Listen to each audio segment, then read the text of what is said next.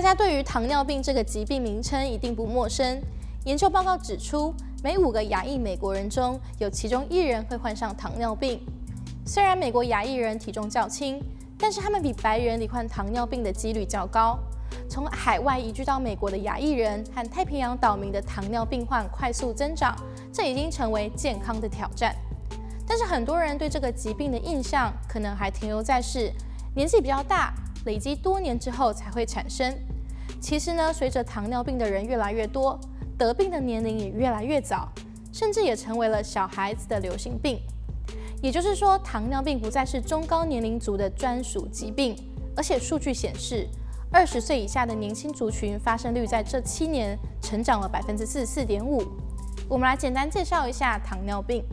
糖尿病主要分为两种类型：第一型和第二型。第一型糖尿病过去称为儿童型或胰岛素依赖型糖尿病。身体完全停止制造胰岛素。第一型糖尿病患者必须每天注射胰岛素来维持生命。这种糖尿病呢，通常于小孩或青年时期发病，但是呢，在任何年龄都可能罹患。这类型在北美和欧洲国家比较常见。亚裔族群比起白种人，第一型糖尿病的发病率较低。第二型糖尿病过去称为成人型或非胰岛素依赖型糖尿病。是由于体内不能分泌足够的胰岛素，或胰岛素无法被正常使用，这也是最常见的糖尿病类型。这类型的糖尿病患者通常是四十岁以上，肥胖并有家族糖尿病史。但近年来呢，年轻人患上此类型糖尿病也逐渐增加，特别是青少年。美国原住民、美国非洲裔、拉丁美洲裔。美国亚裔、夏威夷原住民及太平洋岛民有较高的风险患上第二型糖尿病，高达百分之九十五以上患有糖尿病的亚裔族群都属于第二型糖尿病。在糖尿病初期，这些患者可以借由改变生活方式控制糖尿病，但随着病况恶化呢，患者需要口服药物或进行胰岛素注射，进一步帮助控制血糖。有别于第一型糖尿病，偏向于先天疾病。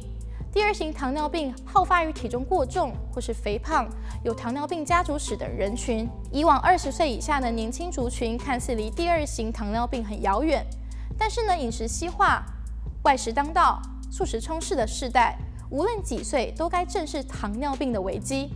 像是不吃早餐、熬夜、爱喝含糖饮料或是油炸重口味食物等，都可能增加罹患糖尿病的风险。根据美国糖尿病协会的调查，不吃早餐的那天，午餐后的血糖会飙升很多，导致呢身体需要分泌更多的胰岛素来让血糖降回正常的范围。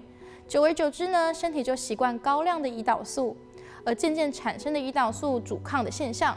所以每天早上都建议可以吃得像正餐，可以早起一点，喝一杯牛奶。或是豆浆补充蛋白质，再配以三明治或是稀饭等主食，确保营养都要吃到。而熬夜时呢，为了保持精神，身体会让肾上腺素分泌旺盛，肾上腺素呢则会让血糖升高，以便维持所需能量。相对的，身体就会让胰岛素一直待命，久而久之呢，也会造成胰岛素阻抗的问题。而含糖饮料、高油食物、少运动，都会让身体的消化系统混乱。也是糖尿病的危险因子。除了饮食外，还包括吸烟、酗酒、失眠和压力。对青少年而言，来自课业、人际关系、感情及家庭的压力，恐怕也是导致得病的原因之一。当人遭受压力时，会刺激体内分泌压力荷尔蒙，使血糖升高。长期下来，会损害到胰岛素与血糖的调节作用，增加罹患糖尿病的几率。第二型糖尿病患者往往不知道自己已经得病，原因是呢，这类型糖尿病不一定有所谓的糖尿病三多症状：多喝、多尿、多吃。这些人的糖尿病是慢慢发生的，有时呢，仅感到莫名的疲倦或是不适，其他症状还包括了手脚发麻、视觉模糊、皮肤伤口不易愈合、女性会阴发痒等。由于糖尿病是无法治愈的慢性病。一旦罹患，一辈子都要注意血糖。当病情控制不佳，容易引起心脏病、中风，还会引发眼睛、肾脏、下肢血管等并发病，甚至呢造成失明、起肾和截肢。因此呢，对于青少年来说，为避免漫长的人生饱受糖尿病之苦，应该及早改变饮食习惯及生活形态。而年轻型的糖尿病病人，其实应该付出更长久的心力去迎战，才不会造成日后有更严重的并发症。除了饮食控制、运动计划、药物治疗、血糖监测及自我卫教外，控制情绪呢也是很关键的一件事。尽量避免情绪的过大波动，保持自己的心理平衡，避免过度劳累。而预防糖尿病，谨记六达标即体重、血糖、血脂、血压、血粘度。